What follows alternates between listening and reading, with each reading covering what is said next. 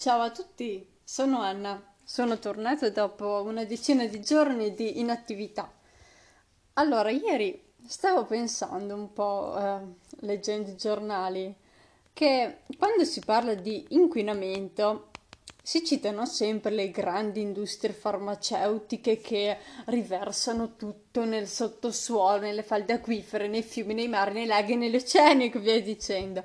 Però ho notato che tra le tante industrie che vengono citate manca quella dei cosmetici. Io ci sono rimasta un po' di stucco e stavo pensando, ma come mai non si parla dei cosmetici? In fondo, per fare qualsiasi prodotto di cosmesi, uh, dalle creme ai vari trattamenti antirughe, ai sieri, ai trucchi come i belletti, insomma, il fard, il blush, l'ombretto, poi il pennello per l'ombretto, il pennello per le labbra, il rossetto, fondotinta, correttore, eccetera, ci vuole del materiale chimico, anche se i prodotti ogni tanto si dicono biologici, comunque serve un procedimento chimico Comunque occorre un'industria e questa industria avrà bisogno di carburante, energia e quant'altro e avrà dei residui che andrà a finire da qualche parte. Parentesi. È vero che ci sono i cosmetici biologici, però se un cosmetico biologico ha come involucro la plastica, la plastica non può essere considerata qualcosa di biologico, anzi deriva dal petrolio, quindi ricordiamo a tutti quelli che comprano prodotti biologici che comunque non sono al 100% tali perché a parte il procedimento delle industrie la plastica non è bio neanche per sbaglio.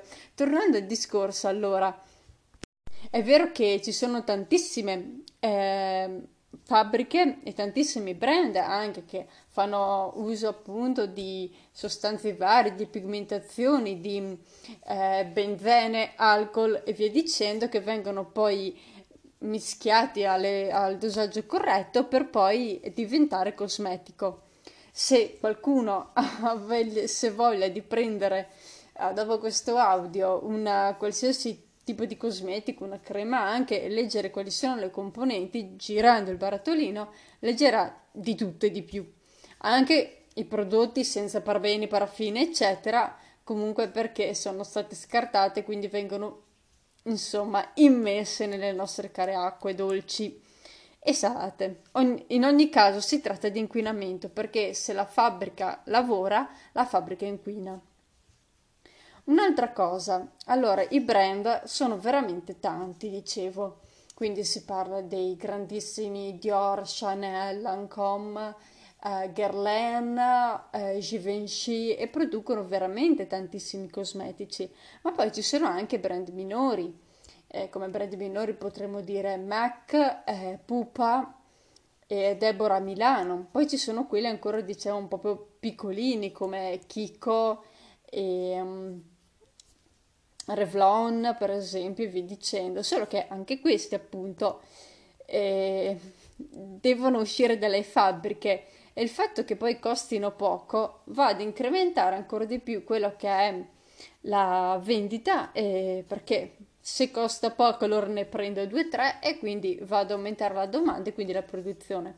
Il problema che mi sono posta è appunto questo, perché parlare tanto delle aziende farmaceutiche che comunque producono dei farmaci che servono per salvare la salute delle persone, diciamo il 99% dei casi, perché l'1% del caso si tratta della creazione di integratori che alla fine se non abbinati a una dieta equilibrata non servono a nulla e però vengono scartate dal, dall'elenco delle fabbriche che uccidono il pianeta eh, le fabbriche di cosmetici. Questo credo che sia dovuto dal fatto che i cosmetici, abbellendo, si ritengono indispensabili, oppure ancora e le fabbriche che producono botulino, silicone, eccetera, per la chirurgia estetica hanno un grande guadagno, quindi fondamentalmente non si parla di queste perché i loro profitti sono così alti da voler um, cercare di tacere tutto questo commercio.